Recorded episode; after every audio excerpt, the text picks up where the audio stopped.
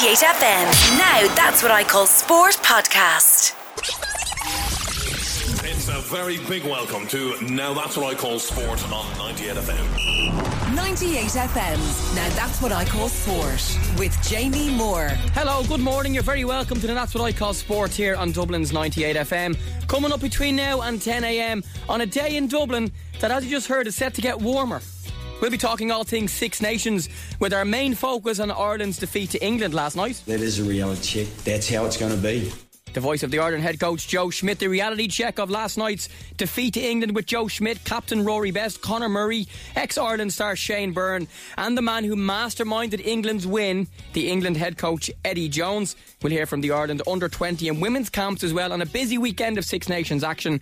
The Dubs are back to winning ways, thankfully, but does giving the players extra time off in the off season and a nice team holiday help their performance? We'll ask the manager, Jim Gavin. Players volunteer their time. There's a lot of demands to be inter-county footballer, and there's a lot of self-sacrifice. And uh, you know, if we can make it a little bit easier for them, particularly this part of the season, you know, we're going to do it. Where were you all the way back in 2009 when Ireland were robbed of a place at the World Cup against France in Paris by the hand of Thierry Henry, the hand of Henry, an infamous moment in world football and possibly one of the most controversial days in Irish football history. Liam Lawrence was playing for the boys in green that night. He'll tell us what he remembers. And you're sort of thinking this could be our, our night. You know, we took them all away, and then obviously the rest is history with Henry, you know, cheating with the handball and, and them eventually winning, which was heartbreaking. We'll also have the latest on the search for missing at sea Cardiff City striker Emiliano Sala as the latest search for him and the pilot gets underway. But Cardiff have the lead that they so desired, and there is a tribute to Emiliano Sala. A touching moment. Five minutes on the clock. Cardiff City 1, Bournemouth nil. Yeah, great stuff from the Cardiff players yesterday with a shirt with a photo of Emiliano Sala on it. We'll have uh, more on that in a few minutes' time. We're going to begin, though, at the Aviva Stadium. 98 FM. Now that's what I call sport. So we're here at the Aviva Stadium with 500 days to go until Dublin hosts four games at Euro 2020. The FA have launched their volunteer programme to try and get the people to help out with the tournament, and we're here with former Ireland international Liam Lawrence. Liam, hello, how are you? I'm all right, thanks. Thanks for having a chat. So, just a, a brief word on why you're here to try and encourage volunteers to help out when we're going to have four games here and the Euros, and hopefully two of them for our boys in green. Yeah, well, that, that's the plan. So fingers crossed, you know, we, we make it. But yeah, the, the volunteer program's quite big. It's huge. You know, we need to get volunteers for a wide range of things. You know, from meeting fans at the airport, drivers to, to drive people. You know, people at the stadium, helping people find their seats, and there's a vast majority of different things that we need volunteers for. And you know, if we can get as many as we can, you know, before it kicks off, it'd be wonderful. How big would it be if Mick McCarthy leads Ireland to the Euros and we have a couple of games here? It would be the dream, wouldn't it? You know, uh, hosting games here and us being a part of that and playing in that, you know, the atmosphere would be incredible. It'd be like one big carnival, wouldn't it? It would be unbelievable as well. And, and how much of an advantage would it add to us if, if we did qualify and we did have a couple of games at home as such? Well, it would be like playing at home, wouldn't it? I, mean, if if we qualified and we're playing, you know, teams here, I mean, the, the stadium would be packed to the rafters. It'd be absolutely unbelievable atmosphere. So, fingers crossed. There's a long way to go yet, but if we do make it, it'd be unbelievable. When you played a majority of your of your Ireland games, it would have been around the time when we were in Croke Park. Is that correct? Because we just left Lansdowne and we moved to Croke Park. Well, this place was being built as well. At those, you know, in those games, the, the stadiums were like packed. In recent years, it hasn't been. What did it mean to you guys as internationals to go to those stadiums at home and see the place packed? And hopefully, Mick and Robbie and, and Terry and the players now can pack this out again for this campaign. Yeah, I know. When when we played Italy at Croke Park, it was packed. I think it was 78, 79,000 or something. It was the atmosphere was ridiculous. You couldn't hear yourself talk on on the pitch. You know, and you know when this place is full and rocking as well, the Aviva, it's it's fantastic. So I, I just hope that you know Mick can get the boys to qualify and we can we can play some games here in the Euros. I'm sure with Mick being the manager now and, and the group that we've got is a group that we feel we can do well in. And there was definitely, uh, you know, an opinion among fans and media and a lot of people that, you know, the Martin O'Neill era was, you know, it just gone stale and lots of fans were staying away. Mick will definitely bring back that feel good factor and people onto the seats in the stadium just behind us there. I hope so. Yeah, Mick's a fantastic person. He's a, a straight down the line. You know, you know what you're going to get with him. He's honest. um, and he's a good coach and a good manager. Um, if he can, you know, get the best out of some of the young players in the squad that, that he's going to bring through, uh, you know, I'm quite hopeful. Yeah, I spoke to Keith Andrews a couple of weeks ago at an event, and it was the day the FAI put out the happy birthday tweet for Declan Rice turning 20. and I was sure that day that there would be an announcement that Declan Rice had declared for Ireland. I didn't think that the tweet would have gone out otherwise. Now, it hasn't happened since. Mm-hmm. What's your overall thoughts on the situation? And, and, you know, we're going to speak about your own story in a minute that, you know, your granddad was from Kerry, but you were born in England, your parents are English, yet you play for Ireland. And with Declan now, he's still pondering that decision. Yeah, uh, it's a frustrating one because he's such a huge talent, and you know I hope he does declare soon. I mean, he's already played, you know, for us. So um, I don't know what the the hold up is, what, what, he's waiting for. I know he's just signed a new deal, but he's a he's a his potential is huge. I, I think he's a better version of Eric Dier, you know, already, and he's still only young. So if we could get him on board and on side, it'd be a massive boost to the squad. When did you first become aware that you could play for Ireland. Obviously, you knew your granddad was from Kerry, but you you know you always lived in England. And when did you first become aware of interest from the Republic of Ireland, and you know what was in your own head making that decision? Well, you know, I've got family in Athlone and and Kerry, so you know I've always kept in touch with people and, and known I've had that side of of, of Irish blood. So once it came about, I was at Sunderland and Mick, Mick McCarthy was my manager. You know, and, and once it came about that Ireland were interested and Mick had put me forward, there was there was never any hesitation. I, I, didn't dream that I'd ever get the chance to play for Ireland. So when it did come about, I took it straight away. Was it something that you had to think much about, talk to family about, no. consider if England might call later on or anything like that? No, no. I was still only what was I, 22, 23 at the time, but. You know, as soon as Mick said there was interest there, that, you know, my mind was made up straight away. I didn't even think, you know, what if you know, in the future. It was it was done and dusted.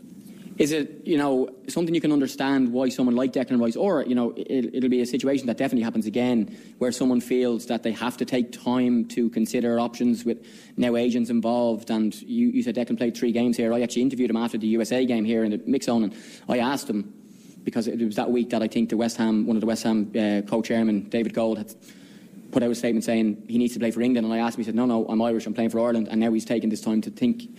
What, what do you think is in his head? And, and there's lots of people around him who are obviously advising him. Yeah, I think, you know, there's, footballers get a lot of people chatting in their ears. Um, so there'll be a lot of advice given to him, you know, along the way since them games. And, you know, some of it may be good advice, some of it may, may be bad advice. So at the end of the day, it's, it's up to him, it's his decision. You know, I just hope that we do get him on board because it's something now in football. There's so much around it. There's commercial people. There's you know lots of players have deals with you know clothing companies, boot companies, agents are involved, clubs are involved. It's a scenario that there's lots of kind of voices going into a player's head to try and make him make the decision that he can't please everybody with. No, you know, you know, if if he makes the decision to to play for Ireland, he's probably going to cheese a lot of people off his end that have advised him to to go and play for England. So but at the end of the day, the, the decision lies with him. It's, it's what he wants to do and what he feels is right, and I hope he chooses Ireland. Now, as you mentioned, you worked with Mick McCarthy at Sunderland, and you're a former teammate of Robbie Keane as well. And we know they met Declan recently, and his dad, and we understand it was a positive conversation. Mick said that you probably couldn't pick two better people to go and meet him no. to try and convince him than Robbie, the you know top goal scorer and, and captain for years, and Mick, who's managed us before, is now our manager again, and is such a good people person. Yeah, I met Mick, you know, when I was signing for Sunderland. I met him in a hotel, and I, I, knew within probably three or four minutes that I wanted to play for him. He's a fantastic person, and he was very honest. And, you know, I don't use the word lightly, but legend, that's exactly what you describe Robbie Keane as. He's, he's an Irish legend, as you said, top goal scorer, good guy, and he's a good coach now as well, so see how that goes. Yeah, and of course Mick and Robbie, well, Mick's the manager, Robbie's the coach for this campaign, and then Stephen Kenny will take over, and we're not sure what type of, of staff Stephen will have.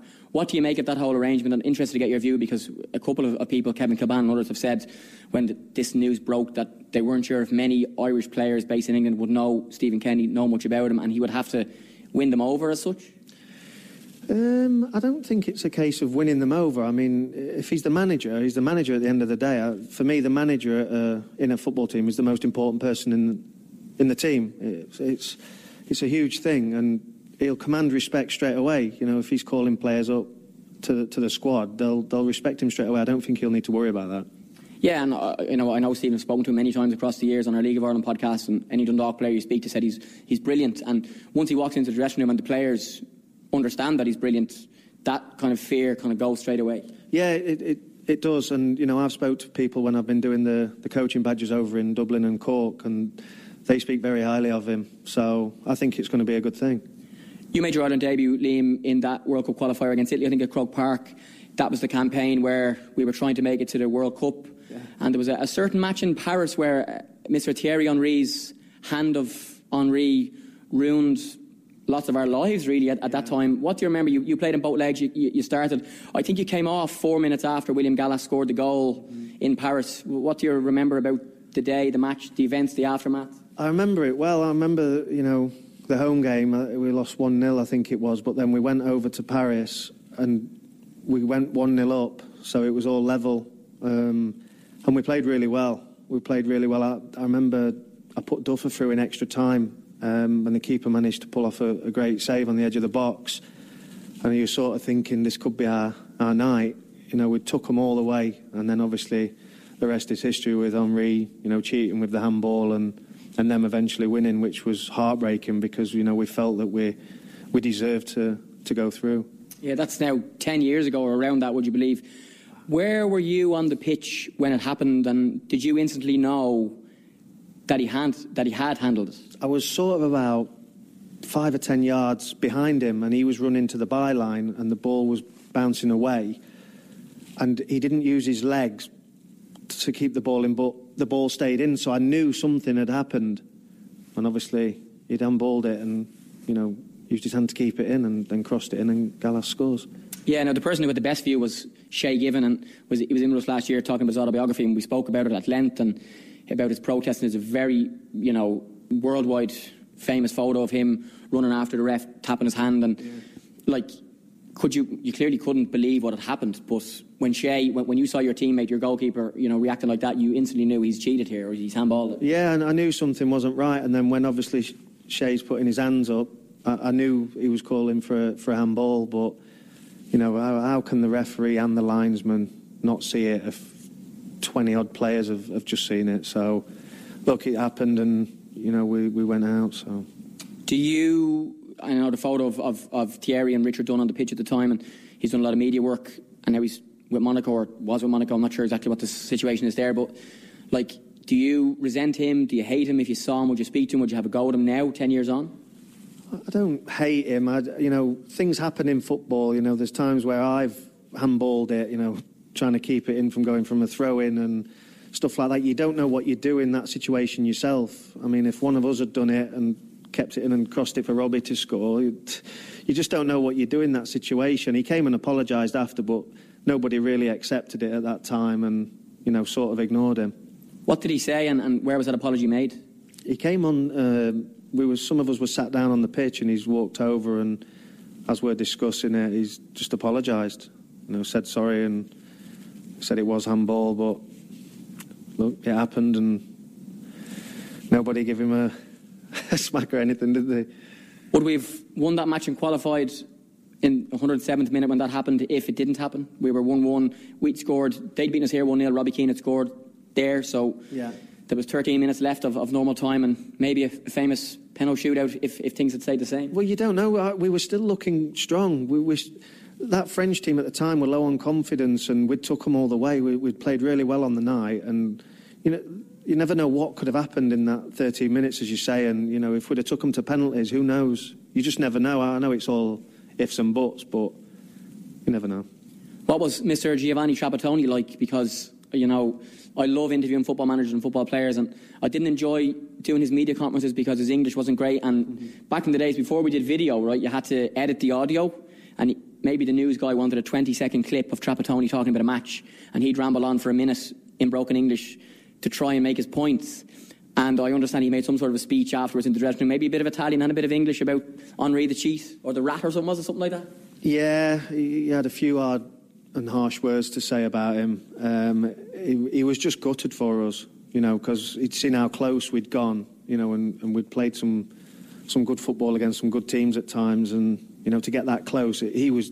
You could see him. He was dejected and devastated, and there was he couldn't have a go at us. We'd given absolutely everything. So, but he, I like Trapattoni. I've got, got a lot of respect for him.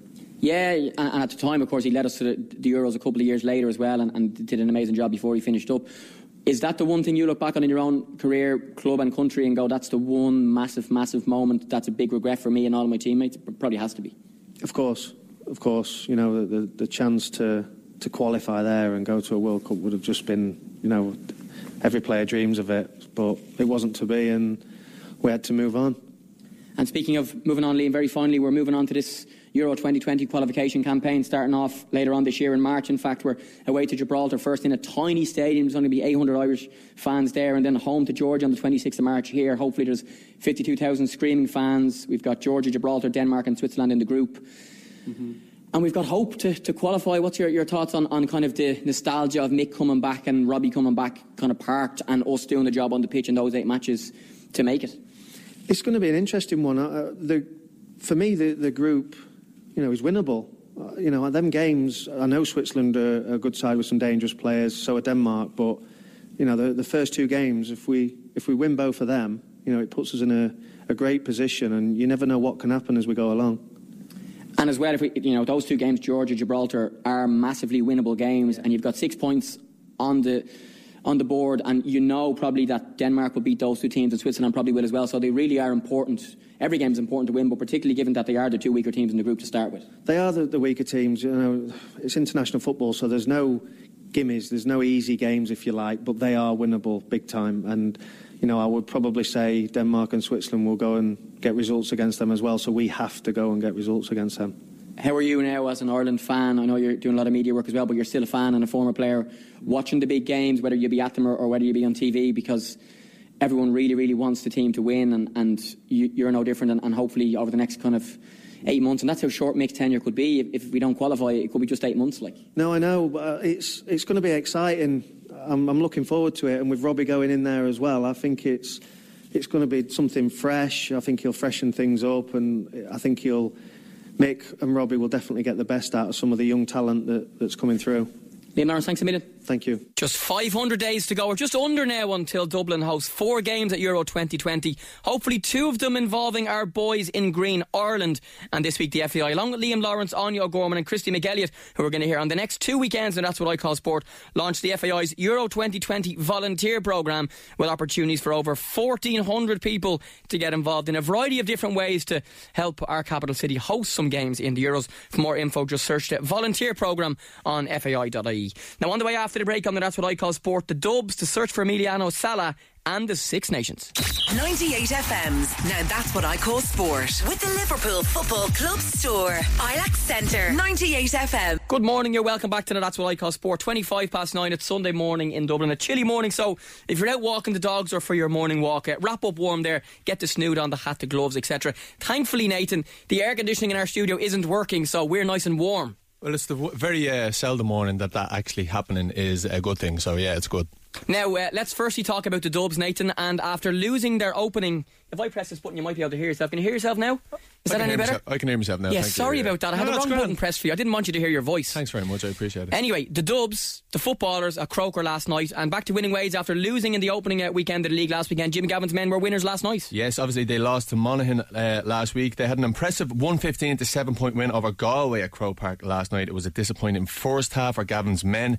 However, it wasn't until the half hour mark that Dublin actually took the lead, but they looked a completely different team in the second half. They limited Galway to just one point from play. Next up is Kerry in Tralee next Saturday, and Jim Gavin said this after the game. First of all, Jim Gavin, congratulations. The only thing we can call it is a great recovery after last weekend. Uh, yeah, I wouldn't really look at it that way in that regard. Like, we, we, do take each game in isolation. It's it's the National Football League, um, and, and, we we're, we're, we think it's a great competition. But um, like we're only back, um, this only back three weeks today actually from a holiday, so you know we've a lot of work to do, and, and uh, you know, in some ways, it's I'm not being disrespectful. It's, it's part of our work getting into the season, um, pre-season you, you, could call it. So um, I thought we did really well up in, up in St Tiernach's Park, particularly in the first half. You know, we spent up six points up at one stage, but uh, legs got a little bit tired, and then obviously, um, you know, showed their, their class in the second in the second half, and were deserved winners in that game. But you know, we went home, great work done. Um, uh, and then we just took this game in isolation, um, playing a you know Galway team that again we're missing a couple of a couple of their first teamers. Um, there'll be a different proposition later on in the league, that's for sure. But um, uh, no, again, we're just really happy with a good workout, and in particular, you know, a good second half performance. The first half was a bit, a bit um, disjointed, uh, and saying that that wouldn't be good enough for, for the future games. But overall, third week back, we've got to be happy with that.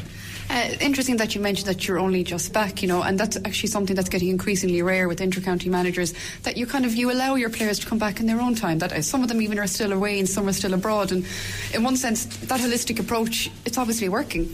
Um, yeah, well, we've always taken that approach. I mean, it's, it's if a player wants to, to get an extra break in the season, that's his his choice, his prerogative he has to fight for his jersey when he comes back, and, and you can see tonight some players stepped up and I really want to hold on to it. So that's a great position for me and my the management team to be in.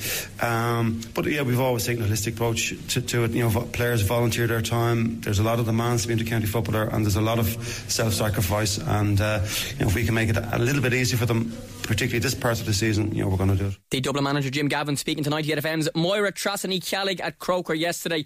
Nathan, yesterday was a double header at Croker, and uh, our ladies team in the Lidl National Football League began with a defeat. Yeah, it was a loss in their first game of the National Football League. It was a 111 to 1-7 shock loss against Donegal at Croke Park. It was a great second half goal by Lyndsey Davey, kept the girls in blue in it, but Donegal proved too much for the All Ireland champions. Yeah, the hurlers looking to make it two wins from two later as well.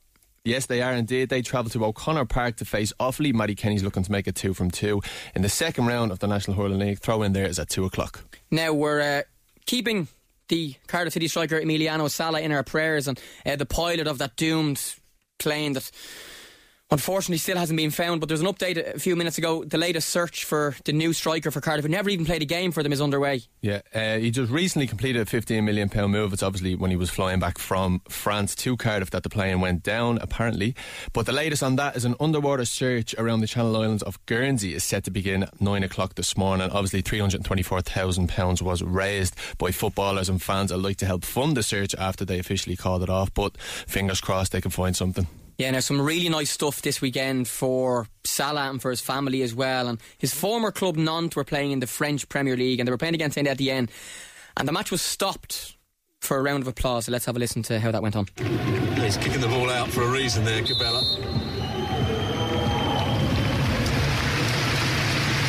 Because nine minutes is up on the clock, and there's going to be a round of applause for Sala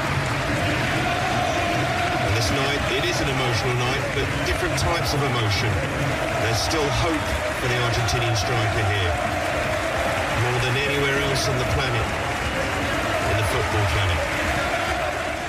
Yeah, the match stopped there in the ninth minute in France. Now, yesterday, Cardiff City struggling in a relegation battle in the Premier League, but they beat Bournemouth 2 0. Bobby Reid scored both goals. The first of those was celebrated in a very special way. But Cardiff have the lead that they so desired, and there is a tribute to Emiliano Sala. A touching moment. Five minutes on the clock. Cardiff City 1, Bournemouth nil. Yeah, the search for Sala and the pilot David Ibbotson continues at the moment. Now, the Cardiff City fans were in full voice. Here's a video from Twitter singing the Sala song.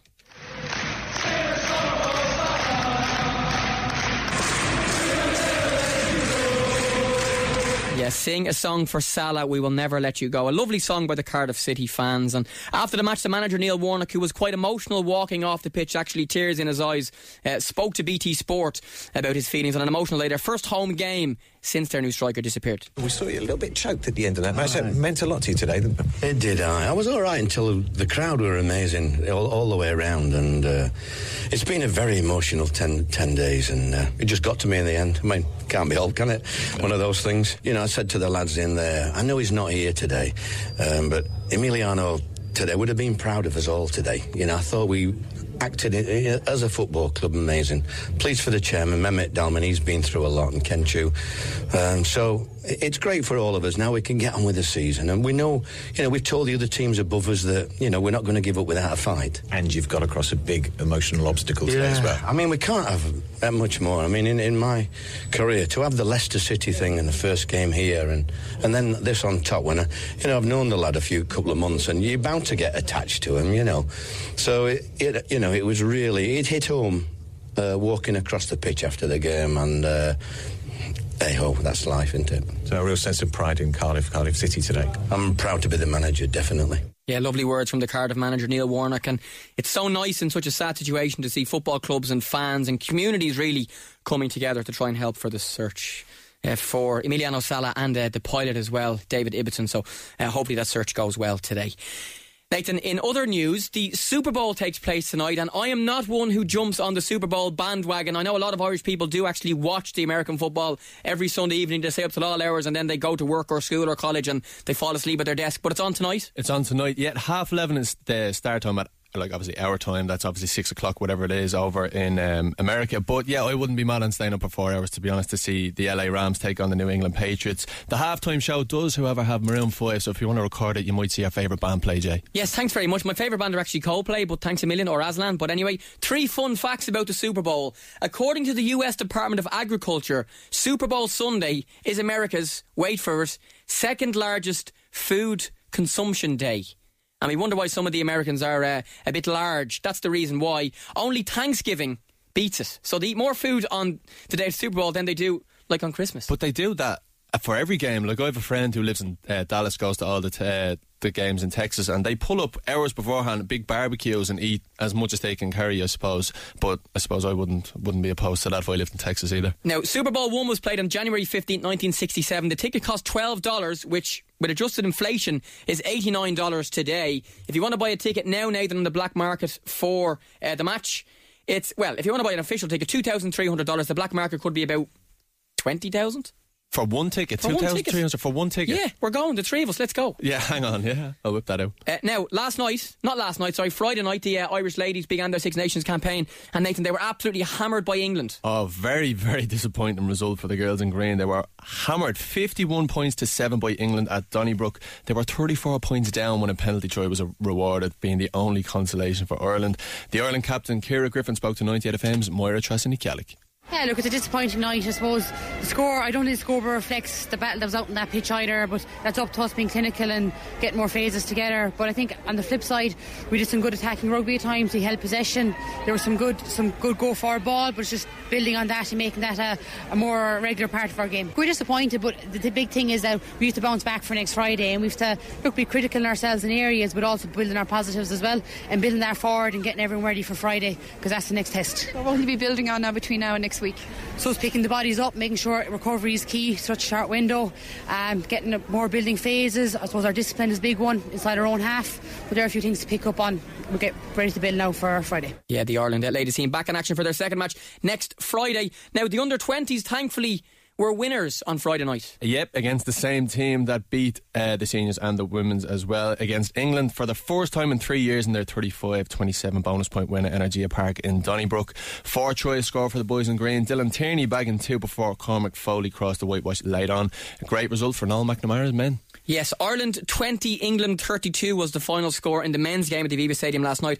A first loss for Ireland and Joe Schmidt's team in 12 home matches. That's four years. The last of which was actually against England and uh, really disappointing stuff and everybody of course was expecting Ireland to beat England to win the Six Nations to win the Grand Slam to win the World Cup and this has just been a little reality check for uh, the Irish rugby fans uh, one of those being the Ireland head coach Joe Schmidt who was reacting to claims from some journalists and people watching the game that Ireland were physically bullied Yeah, I think it's something that happened two years two years ago to us uh, against the All Blacks. I think we got we got bullied here, and I, I think you've, you've got to be prepared to, to give as good as you get. And I don't think we did tonight. Um, yeah, I know that the players are disappointed that that we didn't probably uh, have quite the same physical edge that they did.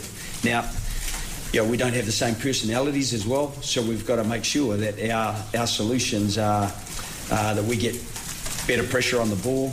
I don't think we got a turnover on the ground tonight. Uh, there, was very little that was allowed to happen on the ground anyway. There was a lot of people off their feet, so it, it turned into that, that muddy sort of battle that uh, that is very difficult to contest in. And then on the back of that, if that's slow, uh, it's very hard for us to get on the front foot. And, and it allowed them to get off the line. And, and I think physically, when you're getting off the line defensively and you've got guys either side of you and, you, and you're bringing a real physical intent, uh, they got excited about it. I, you know, there was quite a lot of volume um, with them uh, kind of stirring each other up and, and getting each other off the line. And uh, then they backed that up with a real, a real physical intent. Now, the man who masterminded England's win and a man who isn't very popular among Irish circles because he likes to kind of stirred the pot a bit. And before the match, he claimed that Ireland were the best team in the world and that England were going to find it so hard to beat them. But they did. It's Eddie Jones, the England manager. Oh, I, think the intensity in which we played. Uh, know, when you play against Ireland in at home, you know it's going to be a physical game, and so we came prepared for that, and we knew we had to win that battle to win the game. Some games are immensely physical, some more tactical. Um, but we went in there, we ripped in, uh, probably shaded them a little bit in that area. And there, you know, we know they're a top team. They're well coached, well drilled. But I thought our intensity, particularly in the first part of the game, was outstanding. No, a man who really agrees with that is Ireland's Conor Murray. Ireland conceded their first try after just 90 seconds, and it was downhill from there. We started poorly. Um, started poorly, gave up a few easy scores. Um, England were on it. They were on it uh, ahead of us today, and um, you know we found it hard to get momentum. Um, made a couple of mistakes, and then ended up chasing again. We actually we got back into it at half time. We, we thought we'd settle things down and weathered the storm, and thought we'd come out and, and change things a little bit, but um, wasn't to be. And, and, we ended up chasing. And then you know when you're chasing a game like that from deep, um, you know you you, you know the, the error, errors will get um, you know seized upon, and you know they take advantage of that. And then I thought England were really good, especially in the air as well. You know they, they cleaned up in the air. Um, we struggled to get in the contest today, and um, you know they they they took it took you know took the advantage out of that as well. Um, they kicked really well as well. So overall, we were, we were fairly beaten, I think. And, and again, I think they were just um, a bit more pumped than we were today for, for whatever reason. We'll, we'll, we'll go through with a fine tooth comb and see why that was. Um, you know, we had a great week of preparation, uh, two weeks of preparation, um, and for whatever reason, we were a little bit off it today. And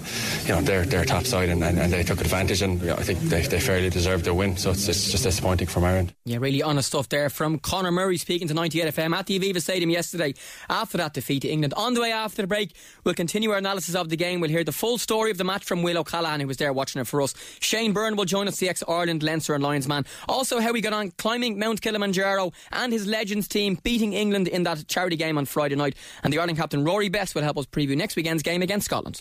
98 FM's Now That's What I Call Sport with the Liverpool Football Club store. Ilac Centre, 98 FM. Shane Byrne, welcome back to Dublin's 98 FM. Shane, how are you?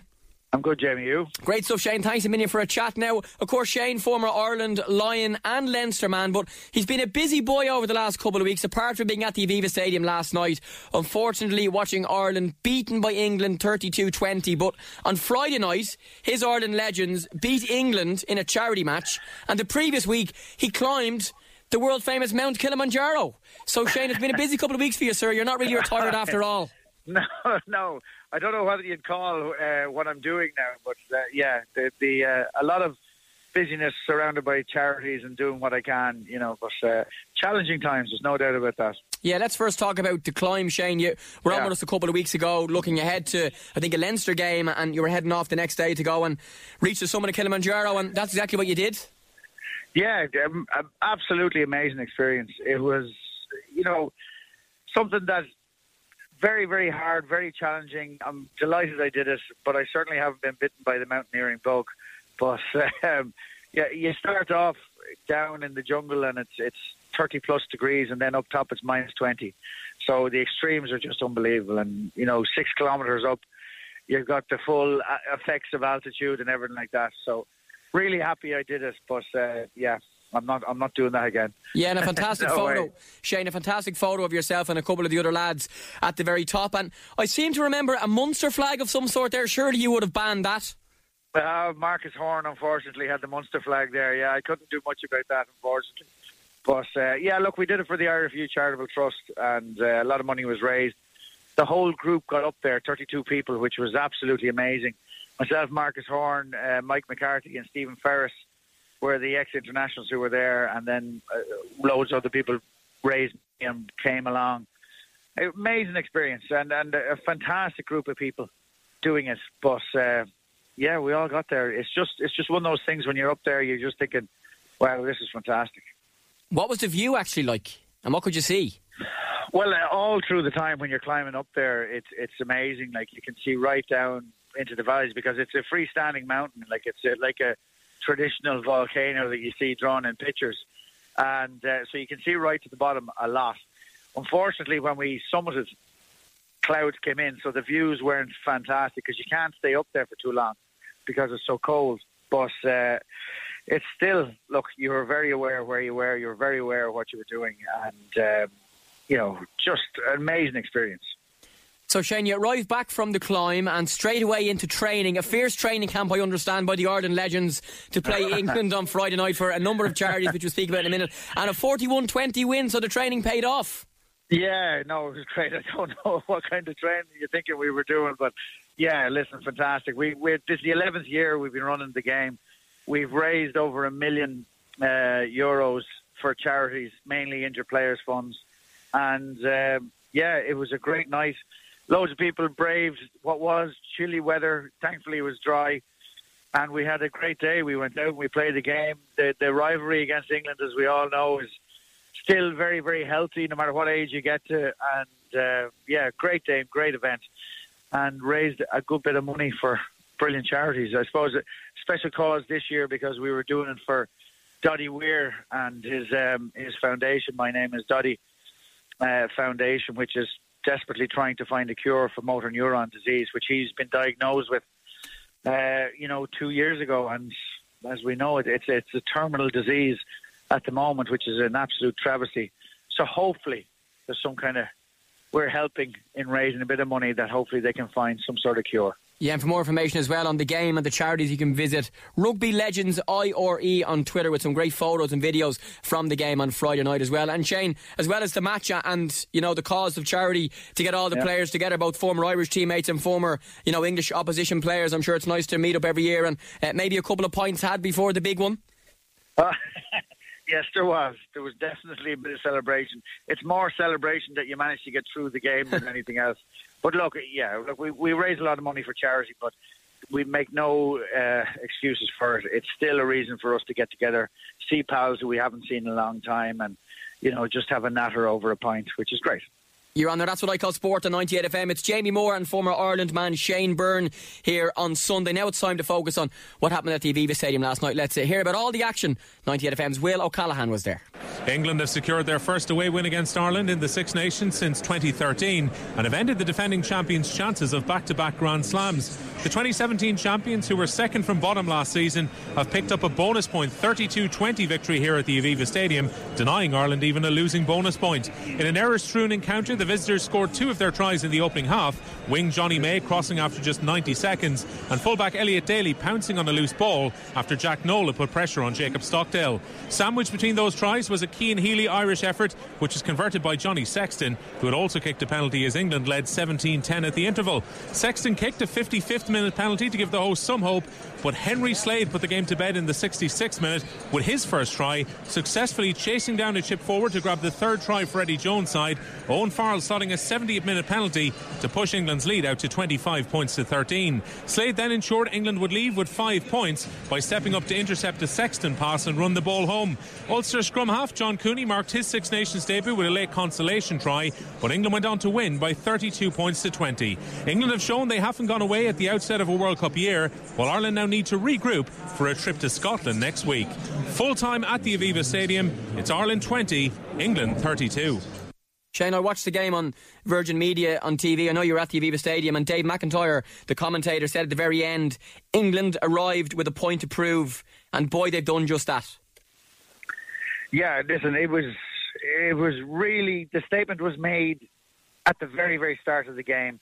Like I know that there was a try scored within 90 seconds, but even before that, the physicality that the English got stuck into the Irish, and for some reason there was just no response from Ireland, nothing. And um, you know there were so many unforced errors, you know balls going to ground, soft tackles. You know I thought our t- tactics were bad. We our kicking game was poor, and we continued to do it constantly throughout the game and it's just you got to hand it to England. Like you, you, can say that Ireland just had one of those days, but you've got to hand it to England. The pressure they put Ireland under was the main reason that Ireland were making the mistakes. And Shane, there was a huge amount of hype and build up, not of course from the Ireland camp themselves, but from the fans, from us, the media, the journalists, anybody watching the game about this was Ireland's year to win the Six Nations again, to win the Grand Slam again, and then to go on, of course, to win the World Cup in Japan. And this performance and the defeat to England will really just bring everybody back down to earth a little bit and realise that if Ireland are going to do what we all want them to do this year, they're going to need to really perform at the levels that they have over recent times, which they just didn't do at the Aviva last night. Yeah, correct. And, and maybe, just maybe, it's a timely reminder. Maybe it's something that, you know, can be looked back upon and say, look, it was a good thing that they maybe were getting a little ahead of themselves or weren't focused as much as they should be, not being able to live with the favourite tag. But that's something that if Ireland is really going to chase the streams and get to where they need to do, it is one box they have to still remain to tick is, is be able to wear that favourites tag going into games and fulfil exactly what it is it's meant to happen because they were poor um, yesterday, and it, it really was something that you know you just couldn't see a way the way they were playing with the mistakes they were making. They just couldn't get back into the game because England.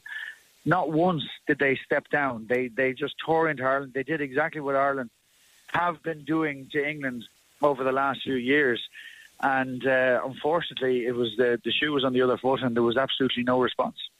Shane, I wanted to ask you about what we think was the key moment in the game. Now, I think Ireland probably would have, would have lost either way, but at the time, Ireland were 17 13 down, and England scored a try, and the referee went to the TMO, which is basically the video referee, to check if the try was offside, which means that the person who scored the try was ahead of the kicker, and it was determined after you know the TMO looked at it that he wasn't ahead, that he was level. Yeah. But clearly in the build-up, just before the kick, the pass by the England player was definitely forward, and the referee and the the TV ref decided not to check it. Why was that? Surely they would check all aspects of a try if they're checking anything. Only if it's pointed out, you know that um, they can't spend their time just going through every single facet of it. It's it's something that you know Rory Best, if he thought of it, you know, if he thought he was aware of that forward pass, he has to go up and bring their attention to it when you're looking at it.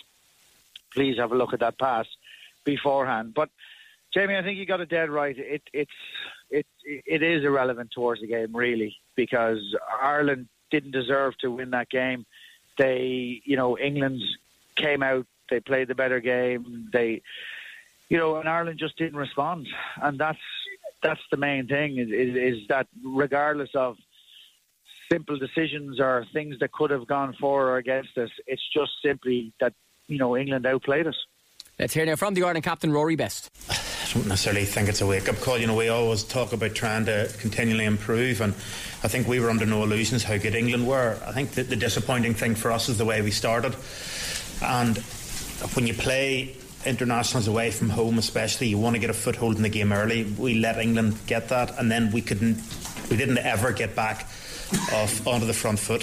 And I think whenever that's happened to you, it is really, really difficult. So. I don't think we, we necessarily need wake up calls to want to improve. We, we look at this and, and we look at the ways that we can get better and we have to get better. But like we prepared well and we prepared to go out and win a game and, and we'll have to look now this week as to how we can make sure that whatever happened in the preparation with all our detail, we just didn't get the physical edge that we're used to bringing. Shane, how will the players be feeling waking up on Sunday morning, this morning, after that defeat last night? They'll be sore. Clearly, England, you know, were, were, massively physical in the game. But how will the players be feeling mentally, physically, you know, the morning after this game, and now only six days away from their next one? Yeah, pretty terrible. Now, tell you the truth, I for two reasons, I'd say. You know, mentally, it does take a knock out of you playing a game like that. You know, going down the way they did in the manner in which they did. Uh, but also, Joe will go through them for a shortcut because there were a lot of things that just seemed didn't seem to be right mentally, and um, that's going to be Joe's challenge to get up for the game in six days. Six days time is is that the Scots are dangerous, you know, and Ireland have to be back to at their best because this Six Nations could slip away very, very fast, you know, with results going against you if they can't find exactly the way they were playing, say, even just a couple of months ago in the November internationals. Yeah, the other results from the Six Nations this weekend on Friday night, Wales came from behind. They were 16 0 down, but beat France 24 19 at the Stade de France in Paris. The other match was Scotland 33, Italy 20. Not a, a massive surprise there in Murrayfield and Ireland, beaten 32 20 by England at the Aviva Stadium. Shane, next weekend on Saturday, Scotland, Ireland, Murrayfield at 2.15 on Saturday. At a quarter to five, it's Italy against Wales, which we expect Wales to win that one. And then Sunday, England against France. So another fascinating weekend on,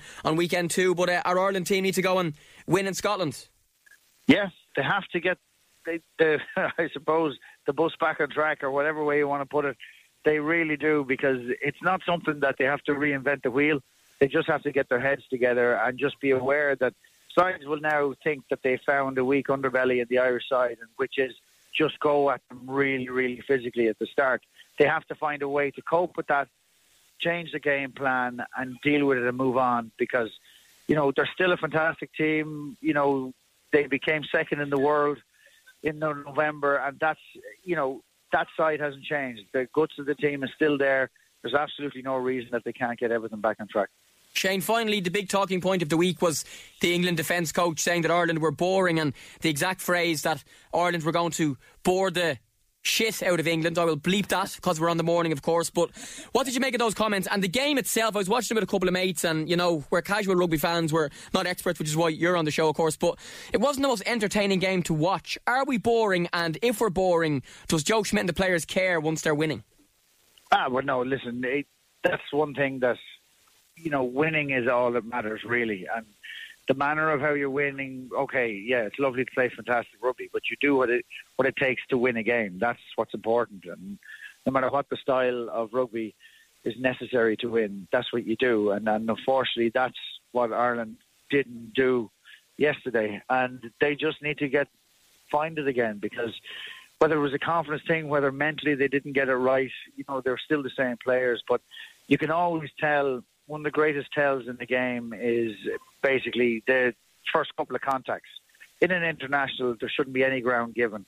And unfortunately, at the weekend, every single contact, England got the gain line, and that has to stop. Great stuff, Shane Byrne. Thanks a million. No worries. Yeah, great stuff there from Shane Byrne. Now, we'll leave you with the words of the Ireland captain, Rory Best, who was asked at yesterday's post match press conference after that defeat against England if their confidence will be massively damaged heading into the rest of this campaign, which starts and continues next Saturday away to Scotland at Murrayfield at 2.15. When we've put together wins in a row, you know, we, we never got ahead of ourselves. We never thought that we're the finished article because we want to strive to be better and, and this is no different now. You know, this is a, I suppose, how we respond will determine whether it's a, a bump in the road or whether it, it's something more than that. But like I, I, know with, with the group of players we have in here that they're they're hurting in there, and, and as you would expect. But the first thing we'll do tomorrow evening when we get back together is, is we will look at, at how we can get better, and and that is, I suppose, ultimately that result now. We can't change it, but what we can change is how we react from it. Now that's it for another week on That's What I Call Sport. Thank you very much for listening and to all of our guests. More from all of them in the podcast section of 98fm.com. Thanks very much as well to Nathan Whelan and Keith Byrne behind the scenes. We're back live next Sunday from 9am, folks. We'll chat to you then. See you later. Bye bye. 98FM's Now That's What I Call Sport with the Liverpool Football Club store. Ilac Centre. 98FM. Enjoy the rest of your Sunday, folks. Bye bye. 98 FM's. Now that's what I call sport. Get the full show every Sunday morning from 9, only on 98 FM.